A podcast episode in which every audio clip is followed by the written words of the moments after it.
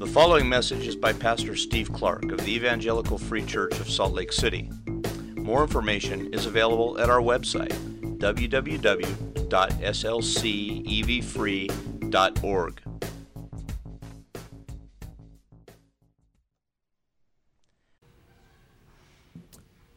Let's pray.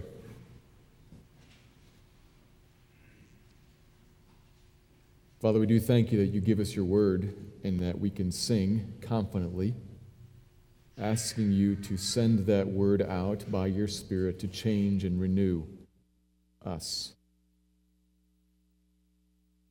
You are engaged with us, and by your word, you change and renew as you illumine our insides. You change us on the inside that we can walk with newness of life. We're your people, and that is a great privilege that you give to us. And so, along with that song, Lord, that's what I pray that you would do that now, today, here, in this moment. That you would open our eyes to your truth in the scripture. You help us to understand it, particularly as we talk about parenting and family now and over the next few weeks. Or would you teach us probably things that we have heard and already know? Least, would you teach us them? again, freshly. To persuade us and draw us along, parents and children, and those of us who are grandparents, and those of us who aren't parents, and those of us who, who are older and younger at all different stages in life, men and women, uh, every one of us, Lord, would you speak through these words in your word? Renew, change us, Build your people. Father, we look to you, dependent on you to shepherd us, to nourish us, your children. So work, please. Would you come and illumine our minds to the truth of your scripture? Would you grow us up? Would you help us to walk in a manner that is worthy of the calling that you've given to us. Thank you for being trustworthy. Thank you for being near. Speak now and build your church. We pray this, that Christ would be honored in it. In his name we pray. Amen. Today we are beginning a short sermon series on the topic of parenting, family and parenting. Last week we finished the book of Philippians, and in early March we're going to begin another book study, another longer book study on the Gospel of Luke.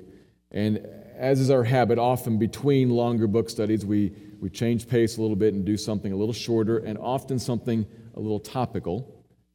So this time we're going to address the subject of parenting for a couple reasons. One, given that we're teaching a class on marriage right now, and marriage and parenting are so closely related, marriage is actually a key part of parenting. You can't parent well if you don't do marriage well. Because parenting is, is the living display of the gospel right in front of your kids. And if you're not doing that well, there's, there's not much hope in, in parenting then towards Christ well. These are very closely related topics. And so we thought to talk about them at the same time would be helpful. And additionally, in April, we're going to conduct something uh, a Friday night, Saturday morning extended teaching time. We call them boot camps. We've done them traditionally for, for men over the last few years. We're going to do one on parenting for men and women both. A training time, training for action, a boot camp coming up on that. So I want to give a little prelude to that. But more importantly, we're talking about parenting at all because families and parenting in particular, those are, this is a, a frequent area of struggle, frustration, confusion, pain, disappointment. And God means for it to be an area of joy and blessing and a, a unique place in which His kingdom is grown and people experience some of the, the goodness and the delight of the Lord. So, what is to be and what is, there, there often is a large gap between the two. So, we want to talk a little bit, next five weeks, I think we're going to do five weeks, talk a little bit about what God says in His Word about how we can close that gap and experience more of what He means for families, and particularly parenting, It's kind of our focus here, particularly parenting to be. So, I do this and I acknowledge that not all of us are parents right now. That's okay. That's okay. It's okay for a couple reasons. One, as, as you'll see, even today, much of parenting applies to the Christian life in general. So even if, even if I'm specifically talking about something parenting and you're not thinking of it in relation to parenting, it still applies to you. It's still helpful for you. Much of even what we'll see today applies to you if you're not thinking about parenting a bit. However, you should also think about parenting, even if you're not a parent right now, or if you're a grandparent, because you know people who are parents and you know people who are kids, and maybe you are a kid. And we are a family. And we often should and do talk to one another to encourage and exhort and, and help think about how's your family going and how is your parenting going and what can I say to speak into your life, hope and encouragement, perhaps correction.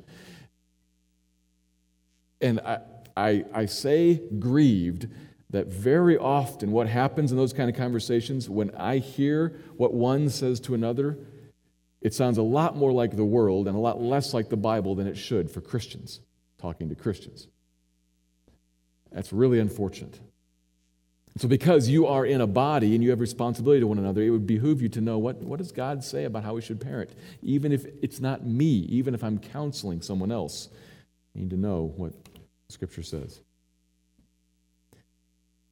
So, for a bunch of different reasons, this is a subject on parenting that's for all of us, even those of us who are not parents. We could look at it for about five weeks or so. I'm going to begin with the book of Ephesians. I'm going to read one passage from Ephesians chapter 6 this morning. And I'm going to read the passage here in a minute, verses 1 through 4, and then make three observations. One, kind of preliminarily explaining some things, and then two, coming from the passage directly, working towards this main point for this morning. Here's my main point for this morning the task of raising a family towards Christ task of raising a family towards Christ must flow out of personal filling up with Christ. The task of raising a family towards Christ must flow out of personal filling up with Christ. Christ, so I'm saying a different way, Christ, by the Spirit of God, must fill the family and particularly the parents if the family is to become what it can and should be. So, if we're talking about parenting, we are less, we are always less talking about technique and skill. If you do it just like this, it works out. No, not, not that there's nothing to say there, but less that and more personal filling up with Christ. Parenting family is first a spiritual issue, long before it's a technical skill issue. The task of raising a family towards Christ must flow out of personal filling up with Christ. We're going to move towards that in Ephesians 6 this morning. Let me read verses 1 through 4. Children, Obey your parents in the Lord, for this is right. Honor your father and mother. This is the first commandment with the promise that it may go well with you and that you may live long in the land. Fathers, do not provoke your children to anger, but bring them up in the discipline and instruction of the Lord. It's our passage for this morning. I'm going to make three observations. Here's the first one. And really, this, this could be the first, this is the preliminary statement, the first observation for the whole of the series. The Christian family is to draw strength and life from the filling of the Spirit of God. The Christian family is to draw strength and life from the filling of the Spirit of God. And to see this point, we need to understand the larger context within which the passage I just read sits. The book of Ephesians, two clear halves, chapters 1 through 3, talk about the gospel front, back, up, down, the gospel, what it is God has done to save his people. And then at chapter 4, verse 1, there's a great big change. Therefore, the gospel being true, God having worked to save us, not of ourselves, he alone. Therefore, because that's happened, how should we then walk in a manner that matches that? Chapter 4, verse 1, there's a big change. And that word walk, or live, some translations say, marks out the rest of the book, gives structure to the rest of the book. He saved you by this gospel. Now, therefore, walk in a manner worthy of the calling. And by chapter 5, verse 15, Paul tells us to look carefully then how we walk, not as unwise, but as wise. It's 515. And in 518, here's what wise walking looks like. Do not get drunk on wine, which leads to debauchery, but instead be filled with the Spirit. Ephesians 5:18. Be continually filled with the Spirit. That's the grammar there. It's not a one-time thing. Be continually filled with the Spirit. The walk that is wise, the walk that matches what God has done to save us, a walk that's worthy of that, that that's what should be given what He's done to save us, that walk is a walk of being continually filled with the Spirit. That's the umbrella, then. That filling of the Spirit is the umbrella that then gives structure to the, the whole rest of the book, the household code. If you look down, you'll see wives and husbands, children and parents, slaves and masters, the stuff of households. Be filled with the Spirit in the household. It's the rest of the book. Very important. So, what does it mean? Paul helps our understanding. What does it mean, be filled with the Spirit? He helps with his analogy, his comparison there.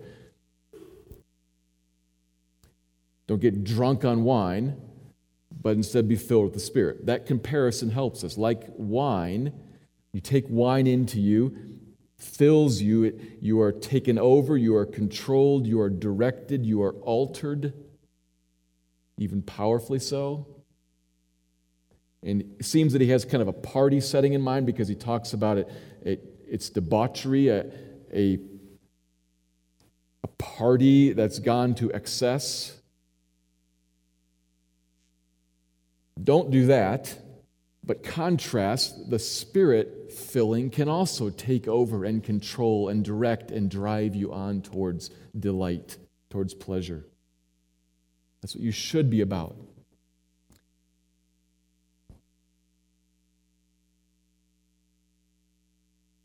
All right. So, the analogy of drunkenness helps us understand what he means here when he talks about being filled. Part of it but you might notice that word fill. We talked about that last week.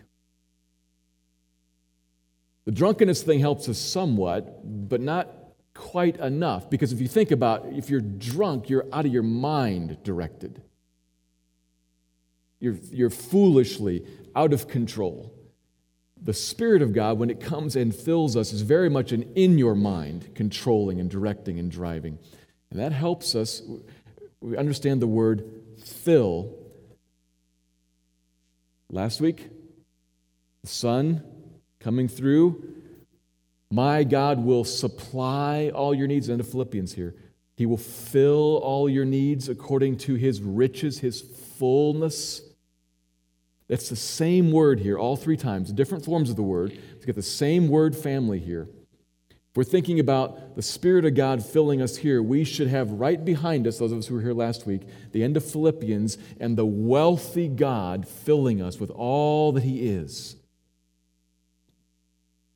We're on the same subject here. God, who is complete, who is wealthy in every conceivable respect, delivering himself to us by his Spirit, living in us, so that God fills us and all that God is, all of his perfections are poured into us, are filling us up, are renewing our minds. It is God at work in us to change what we want, to change how we see things, to change what we chase, God, by the Spirit, filling us with Himself, shining in through the cross. That was Philippians. That's also filled with the Spirit, filled by the Spirit. God filling us so that, if you want to use the language of Philippians, what comes and takes over you, Christian, what you're changed to, is Philippians chapter 4, so that you see before you God and all of the world through God, so that you rejoice always in the Lord and you respond thankfully to every trial and you lift up prayerful requests to God, and peace of God guards your heart and mind. And you, you look with your eyes at all that is good and wonderful and pleasant and pleasing, and you practice righteousness as Paul modeled it. That's what happens when God in His fullness fills you, or, to use language of Ephesians, when the Spirit fills you. You are taken over, directed, changed, renewed. Which may cause somebody at this point to say, hold on a second. I thought we were talking about parenting. We are. We are.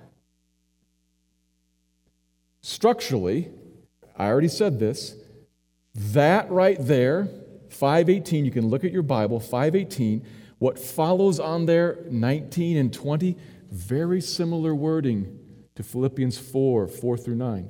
Look at that, singing with, to one another in psalms and hymns and spiritual songs, singing and making melody to the Lord with all your heart. There's rejoicing. Giving thanks always and for everything to God the Father. There's praying with thanksgiving. Very similar stuff. We're in Philippians when we're right here in Ephesians 5. And this is what gives structure to the household code, gives shape to your parenting in chapter 6, verses 1 to 4.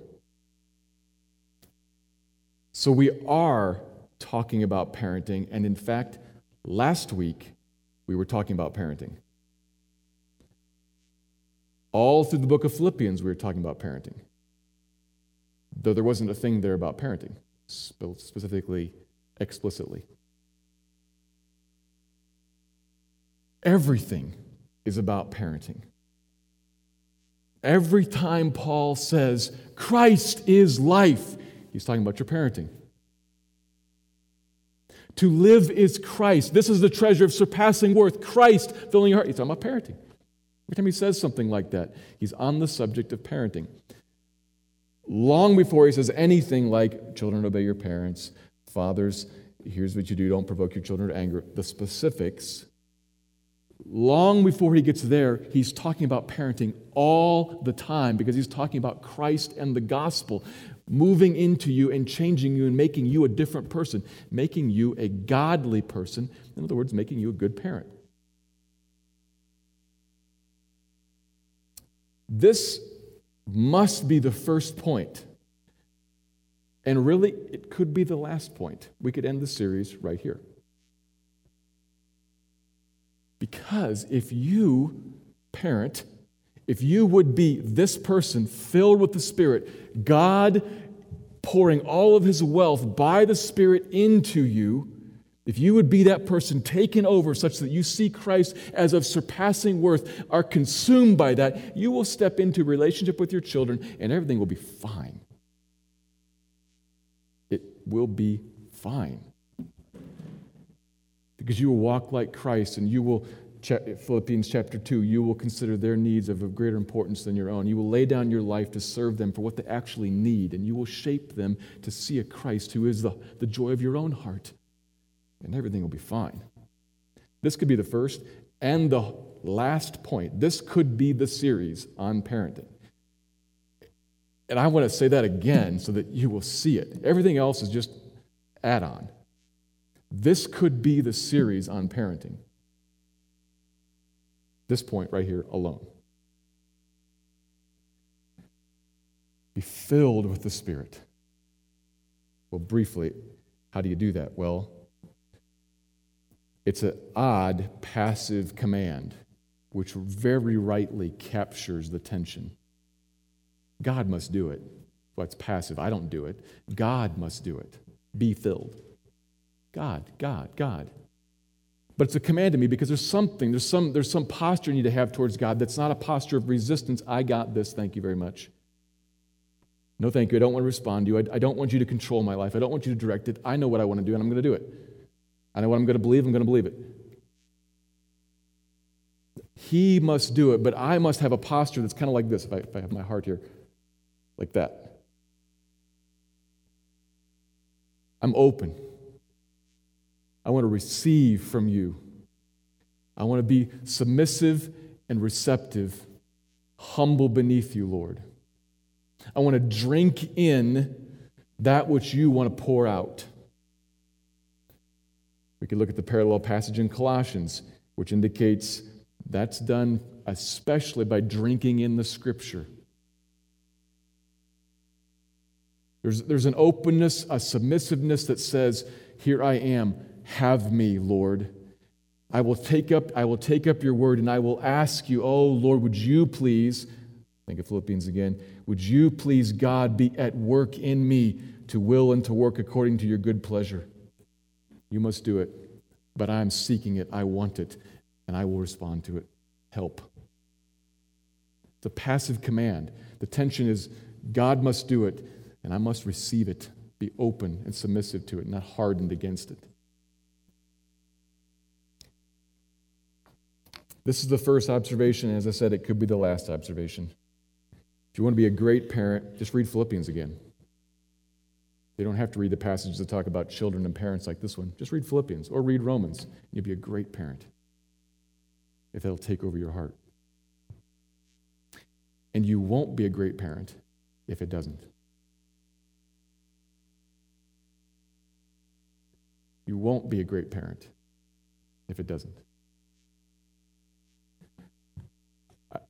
I look at my own life and I talk to a lot of Christians who say, not like this, of course, but say essentially, I, I don't really want to pursue God.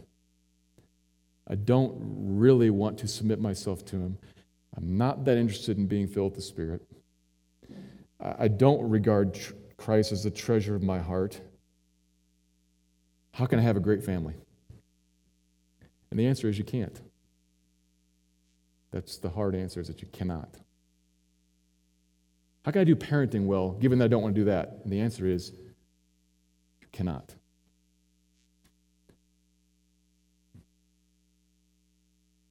The family that you probably want, and the family, the parenting that God wants you to engage in, comes from, flows out of the filling of the Spirit. That is, God pouring God into you capturing your mind, renewing you, and changing you. It could be done. God could be done. But in his kindness, he has told us more. He has told us some specifics then, which now brings us to the passage I read, Ephesians chapter 6, and the second point. So now turning to Ephesians specifically, chapter 6, we'll look at the parent child relationship, that structure. Verses 1 to 3 are addressed directly to the children among us. And notice, kids, young people, teenagers, he just assumes you're, sit- you're sitting here. He assumes you're here. He doesn't pause and say, okay, now I'm going to talk to the kids. So I'll wait a minute. You go get them from the other room where you have sent them off to and bring them in so that I can talk to them. He just picks right up. Next sentence Children, obey your parents. You're, you're sitting here. You're, you're in the worship service with us. You are hearing the word of the Lord with us, exactly like you should be. Now, I acknowledge that sometimes I speak quickly, I say big words, I talk for a long time, and there might be things you don't understand. We'll come to how your parents are supposed to pick that up and help you with that. It's part of their job. But you're supposed to be here. And I was going to speak specifically to kids. And here's the point to children Children, by the power of the Spirit, obey your parents. Children, by the power of the Spirit, obey your parents. That's the command in verse 1, reinforced by the, the quote of the commandment in verse 2. It's obviously the point. Children, and if, if that word's belittling to you, if you're if you're 17, you don't like that. It's just the word in the Bible. You should think the division here is people who are still being raised and are dependents, and people who are doing the raising and are independents. So, which side of the line are you on? If you're a dependent, the Bible's using the word child, kids, guys, whatever works for you. Children are to obey parents in the Lord. That is, to follow, to be subject to, to do what someone else tells you to do. Unless, of course, they tell you to sin, you obey them in the Lord. So, generally, obey means what you think it means. Children, do what your parents say with a happy heart. But why? This is really important. It's important to see this. Paul begins to answer the question why should you obey your parents? Obey your parents, for this is right. That's his first answer. He just says, it's the right thing to do. You have your origin is from them. They are the ones who are taking care of your life. It's right to obey them. And then he backs it up by saying, actually, the Ten Commandments say it's right. Honor your father and mother. So, really, that this could be enough. Why should you obey them? Because God said so, and God's God. He has the right to say that. And so, part of where you sit beneath God is to say, God has told me to obey my parents, and I will obey my parents. However, there is more reason that he gives you. Look at this. You can read this. You can look in your Bible and read Honor your father and mother, and see the parentheses there. This is the first commandment with a promise. He's making a point there. Paul interrupts his quote of the Old Testament Ten Commandments and says, This is something actually very special in the Ten Commandments. This commandment comes with a promise attached to it, something very unique. He speaks to you, this is what you are to do, and then backs it up with a promise to do good to you. Here's the promise that it may go well with you and that you may live long in the land, something that's for your benefit. And where that comes from in the Old Testament, Initially, in the Old Testament, God made this promise to Israelite children. He's talking about God's covenant and his blessings in the land of Israel that they're going into. That's what it means initially back in the Old Testament. But Paul, as he often does, picks up something from the Old Testament and shows that it applies to us, the church. To you, Christian teenager, Christian middle schooler, God has given you a promise here. There is a way that life may go well with you and that you may come to enjoy a full life on earth. Think about that. Kids, look at me.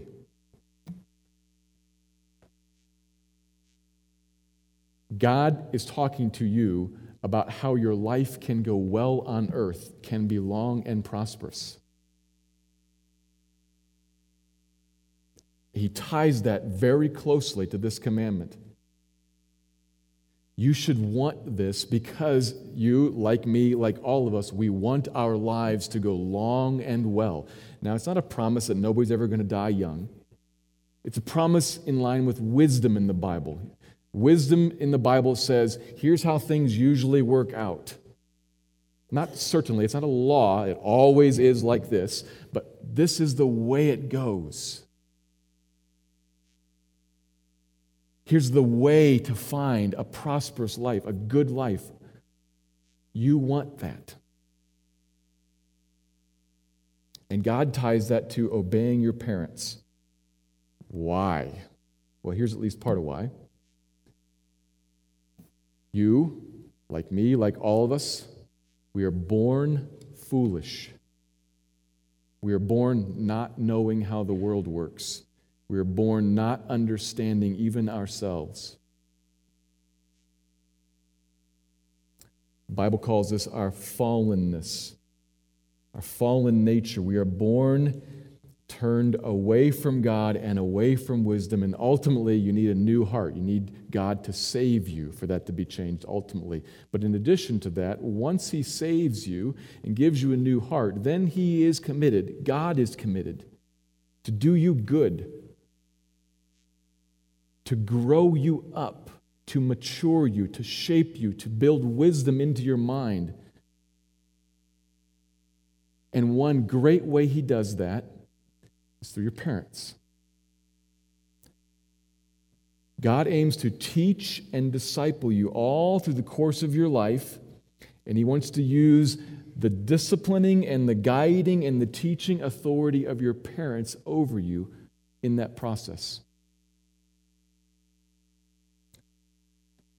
Even if your parents, even if your parents don't know Christ, even if your parents themselves are foolish.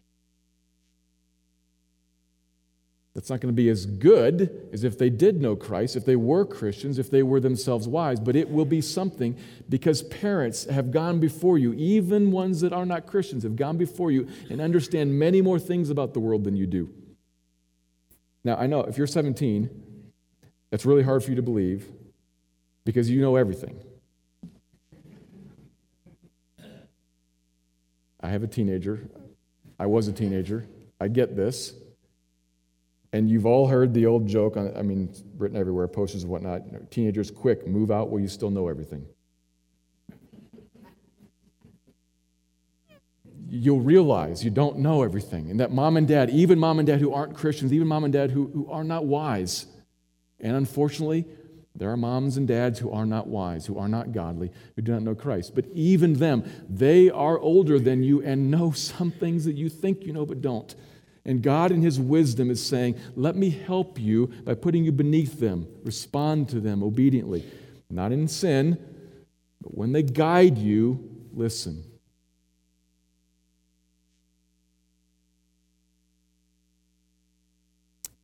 Obviously, it'll be even greater benefit when they guide you towards Christ and when they themselves, parents, when you yourselves walk with God and know Him deeply and, and are wise in a godly sense, it'll be of even greater benefit to your kids.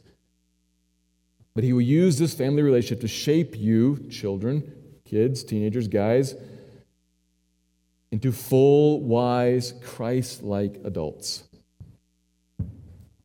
It's a great reason to obey Him. Blessing to you. But that's hard because, as you know, mom and dad don't know anything. They certainly don't know how your life works. And they're awkward around your friends.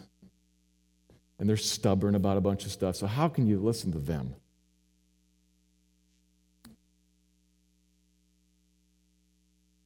Remember the point by the Spirit.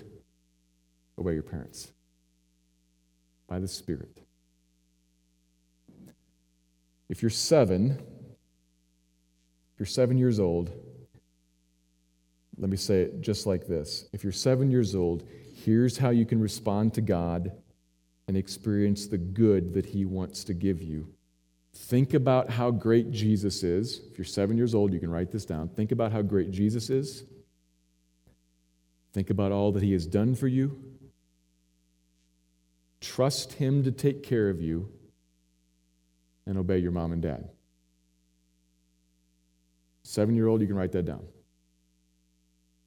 Think about how great Jesus is, all that he's done for you, how much he cares for you, and obey your mom and dad. But if you're 17, let me say a little bit more. And, I, and I'm, I say 17, if you're 20, if you're 15, you need to learn to think teenager, you need to learn to, to engage your mind and think through the truth of the scripture. So think about this. You can think about this if you will. Think. What 518 and 521 are saying 518, be filled with the Spirit. 521, submitting to one another out of reverence for Christ. What those two verses together are saying is that submitting to one another, or in this case, submitting to a parent, comes from being filled with the Spirit. It does not come from, I'm going to suck it up and do it because I'm supposed to, I have to.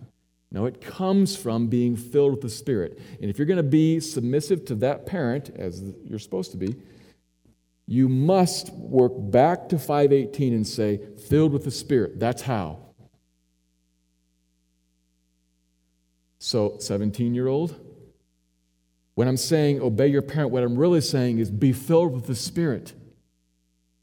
The Christian life is a life of not just doing what I'm told to do, it's a life of being changed on the inside so that I do what I'm told. In fact, yes, but actually, I want to do that as I'm changed. God means, teenager, God means to change you on the inside, not just conform your behavior to what the book says. He wants to change you on the inside, which is a glorious thing so that you can find what the book requires and what my heart wants match. Awesome. Because the thing you hate, the thing you hate is when the book requires something and your heart wants something else. God wants to work in you to align those two things. So the book requires and your heart wants. You seeing Christ as your treasure as the thing that is most valuable, more valuable than your friends' opinions, more valuable than the clothes you're wearing, more valuable than your athletic prowess or your grades. Christ.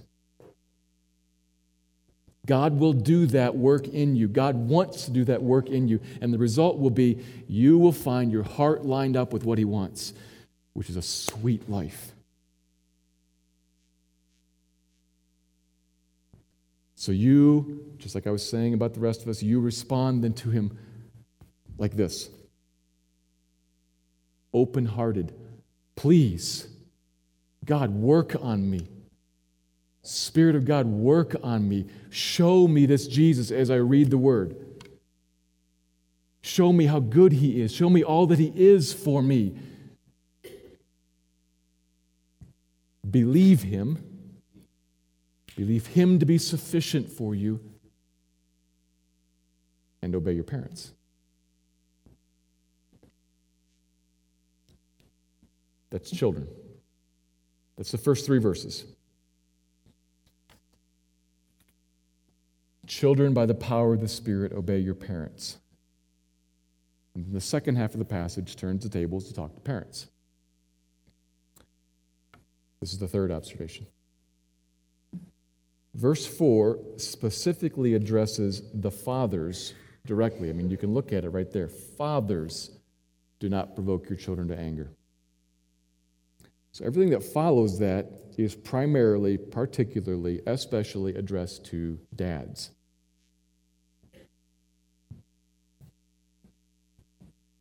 So don't let this command slide on by you, dads, and go to rest on your wife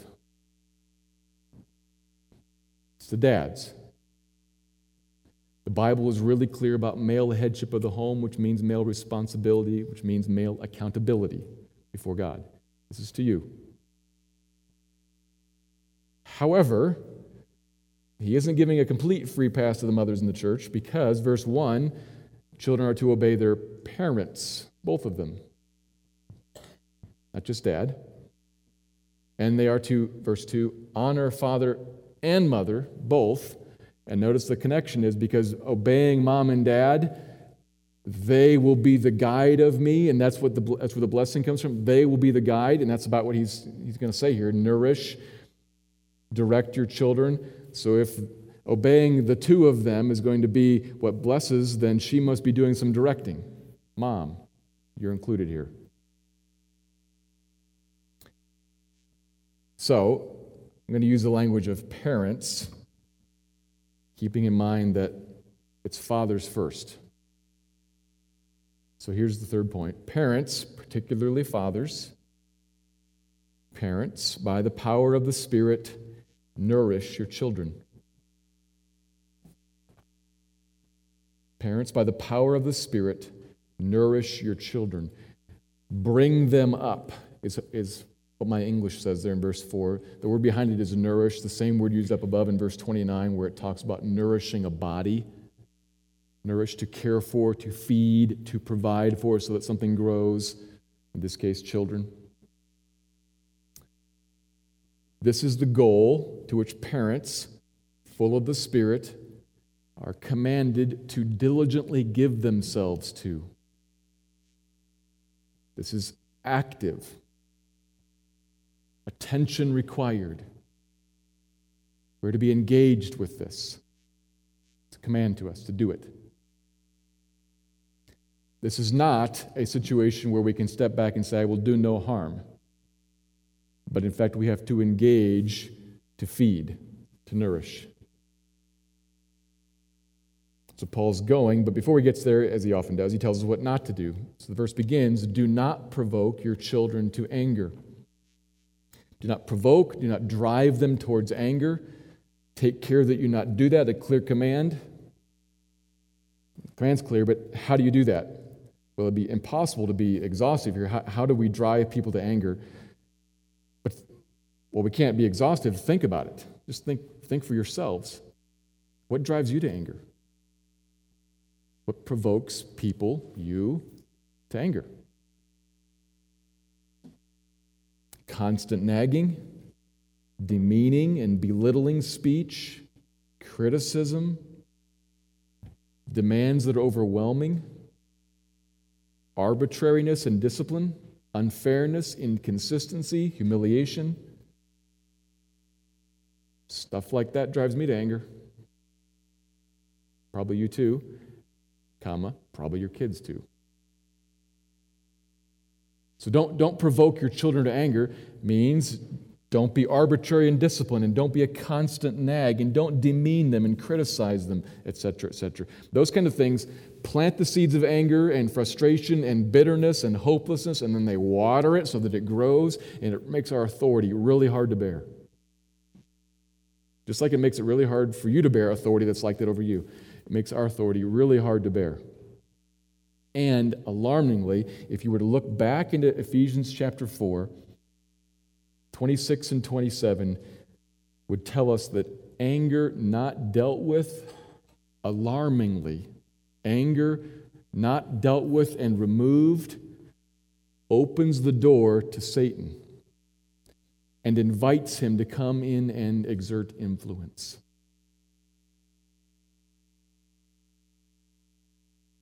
So think about that.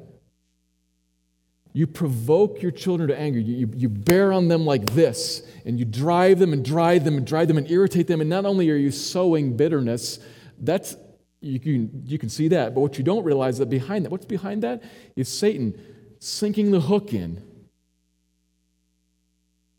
Now, where is that going to go? I don't know, but you don't want that to happen at all.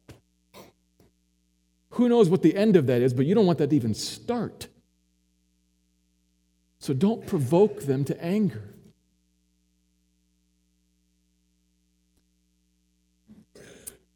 Do you have something to repent of?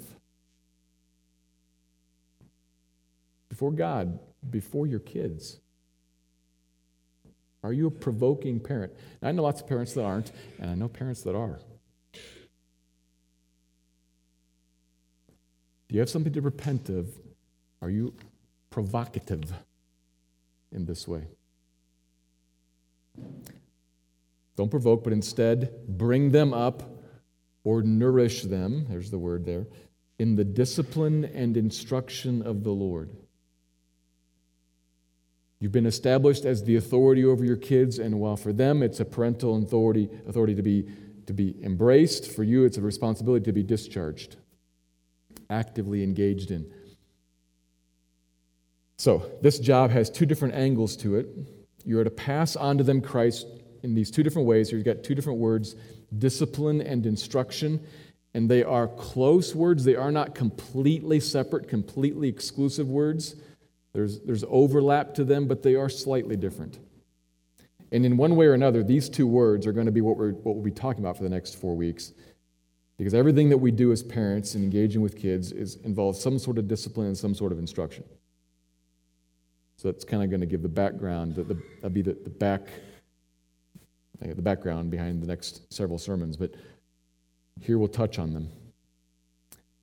Discipline, the first word there, emphasizes the physical. Yes, that includes punishment. But it also includes various physical things like practice and training and creating structures and, and environments in which doing happens. So you can guide and direct your kids, help them to understand something. You, you look at them, you observe their strengths and their weaknesses, and you say, What we need to do is this. Maybe that includes I need to teach Junior how to study the Bible. I need to teach Junior how to take care of his body, the temple of the Spirit. I need to teach him how to take a shower. I mean, goodness, there are a couple people who teach middle school kids here, and you wish parents would teach kids how to shower. That's, that's the truth. Sometimes discipline includes that sort of structure. Maybe you say, I need to to create an environment in which this particular skill that God's given this one of my children here can be developed and can thrive. Need to create an environment for us to do something. Or there's a piece of godly wisdom that she lacks. I'm going to create challenges to that, opportunities to learn. Maybe I need to punish, to discipline this talking back that's just growing, growing, growing. Whatever it is, discipline. Christward discipline. And then the second one, Christward instruction, is less about what you do and more about what you say. The word behind it is the word admonish. So you're, you're speaking correcting words, correcting misunderstanding, correcting error.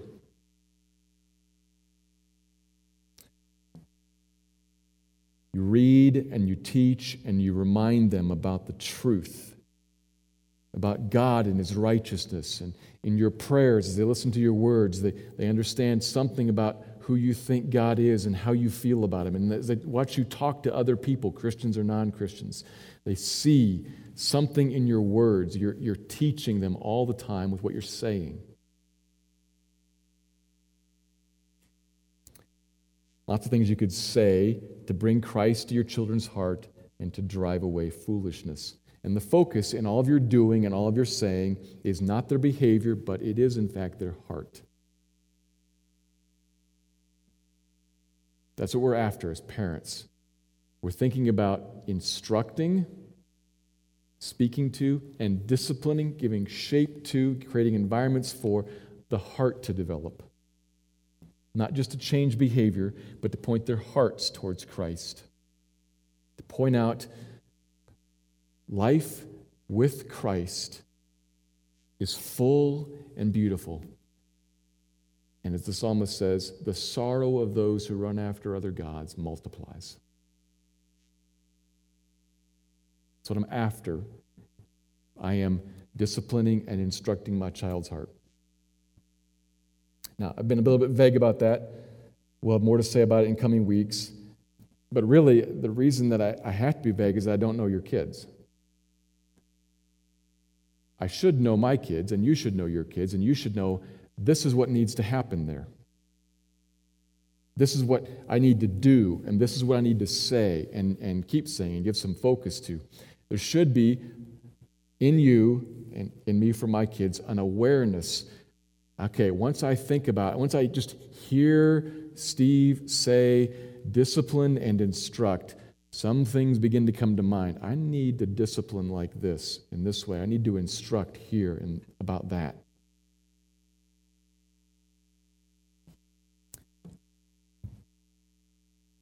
However, against what I just said should be the case, we need to consider what a wise saint once said about this passage. He said that if parents gave as much thought to the rearing of their children as they do to the rearing of animals and flowers, the situation would be very different. I could add in, of course, it gave as much thought to the development of their careers, the improvement of hobby, sport, etc., etc. Because that kind of gets down to the, the problem probably a, a number of us are, are here and you're listening to me as I'm working through verse 4. And probably many of us are saying, Sure, yeah, okay. I mean, what time is it? Okay, yeah. Don't. I didn't expect to show up and find the Bible telling me to make my kids angry. And I didn't expect to show up and find the Bible saying, don't bother teaching them anything, let them be as they are. So you're not surprised by this. In, in fact, it's kind of what you thought it should be, it's kind of what you've always heard. Sure, yeah. The problem is not ignorance. The problem is not ignorance. Which is why I really didn't need to preach this point. We could have made the first point the whole series. Because you already knew don't provoke your kids to anger. You already knew instruct them and teach them. And kids, you already knew obey your parents, frankly. There's nobody here disagreeing with, with these statements. There's nobody here who's been just freshly illumined and is wondering why they'd never heard this before. The whole problem is that we're pretty spotty in doing it. And that's because of something going on in here if I can for a moment divide the head and the heart, it's not because you didn't know it, it's because there's something going on in here. Do you find yourself giving more time to animals and flowers and work and skiing? If so, let rest on you, not crush you, let rest on you the command of the Lord. You, parent, it is your job to nourish your children. Maybe you have some repenting to do. And then immediately have some turning to God and say, Spirit of God, would you control me and would you fill me? Because the, the whole statement is, by the power of the Spirit, raise your children. If it's not by the power of the Spirit, it ain't going to happen. It ain't going to happen. It's not going to happen. By the power of the Spirit, by the Spirit filling you. So you, you, you maybe you need to repent and say, "Oh Lord, I have I have dropped this entirely," and then think another step. Why is that? And I, I'll bet you a dollar the answer you'll find there. Why is that? Has something to do with my life is given to something else and this is a little bit frightening and a little bit confusing. I'd rather not. I'd rather give my life to this other thing that I'm, I'm sure I can make go well and I'm sure I will find life in. I bump into my teenager and he doesn't want to hear it, so I'm going to go back to work. That's a hard issue. It's a hard issue. So you, re- you repent, then you say, Oh God, would you deal with my heart? Would you, by your Spirit, pour into me all of your wealth, all of your goodness, all of your beauty, so that you Lord, not the command that I must raise my kids, but that you, first and foremost, you would fill my eyes and fill my heart so that I in here, before I even remember that I have kids, so that I in here would be convinced that to live is Christ and that He is the greatest treasure and that I cannot find it on the golf course, I cannot find it on the computer, I cannot find it in my bank account, I cannot find it anywhere else other than in you. My life is in you. You are beautiful and wonderful, and everything else is rubbish. And so I throw it aside, and you fill my heart, you fill my life. And now what should I do? My kids? Okay. That has to happen. And if it doesn't, everything else that I said about provoke, don't provoke your children to anger, bring up the discipline and instruction of the Lord, will, will only be a yeah, yeah, yeah. And as soon as it gets a little difficult, you won't do it. I know you won't because I don't. I'm not any different than you. I get you. Christ must control your mind and your heart if you want to be a parent. If you're not going to bother with that, you're not going to be a good parent. That's it. So, men and women, by the power of the Spirit, what I hope to do here is to say it's about Christ, it's about Christ, it's about Christ. You want to be a good parent? Read Philippians again. Forget this paragraph, read Philippians again. Because it's about Christ owning you and controlling you and holding you. And when He fills you up by the power of the Spirit, you won't provoke your kids to anger because you won't be a provoker, you'll be a lover. You will be. You will instruct them and guide them and shape them because that's what flows out of you. You can't otherwise, you can't point them towards materialism with your words or with your life because you yourself are not materialistic. You have regarded it all as rubbish and you point them towards Christ and they find that He is your life. And even if you never say anything specifically about that, it will rub off. They will see it and they will believe it because it is you and you are beautiful yourself, attractive, winsome.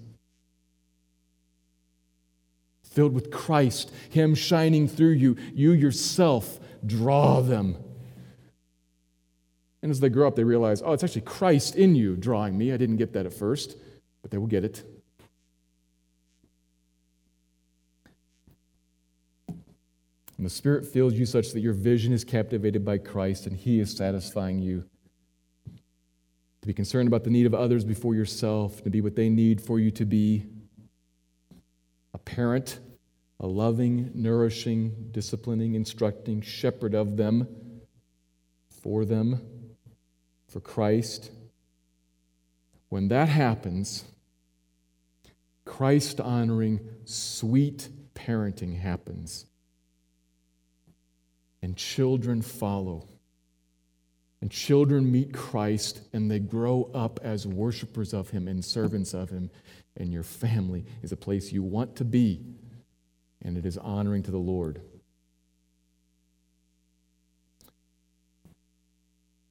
So, here at the beginning of this series, if I can say anything at all, it's that Christ honoring parenting must flow from Christ filling you up himself. Seek that first, parent, child. Others who are not parents, as you talk to parents and try to help them with their family struggles, make sure that's first. That's what's most important. And what will come of that is a family that points not just the people in the family, but all those around them, points to some other one who is life, to Christ, which is awesome. Let me pray.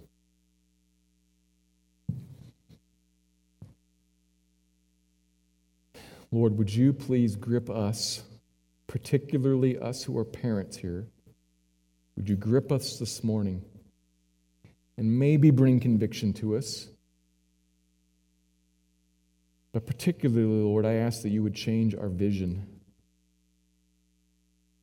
That The things of the world would not captivate us, but that you would. Forgive us, Lord, where that has not been the case. And fill us by your Spirit, fill us with Christ. Cause us to want him above all things and to pursue him and not be as Philippians 3 talks about not be those who love the world, not be those whose, whose bellies are their gods, but be those who look forward to a kingdom and to a king who is coming, God the Son, coming to reign and to set up a wonderful, awesome kingdom. That day is coming. Give us eyes to see it. And would you fill us now to be members, worthy citizens of it? For your honor in our families. I pray this. Thank you, Lord. Amen.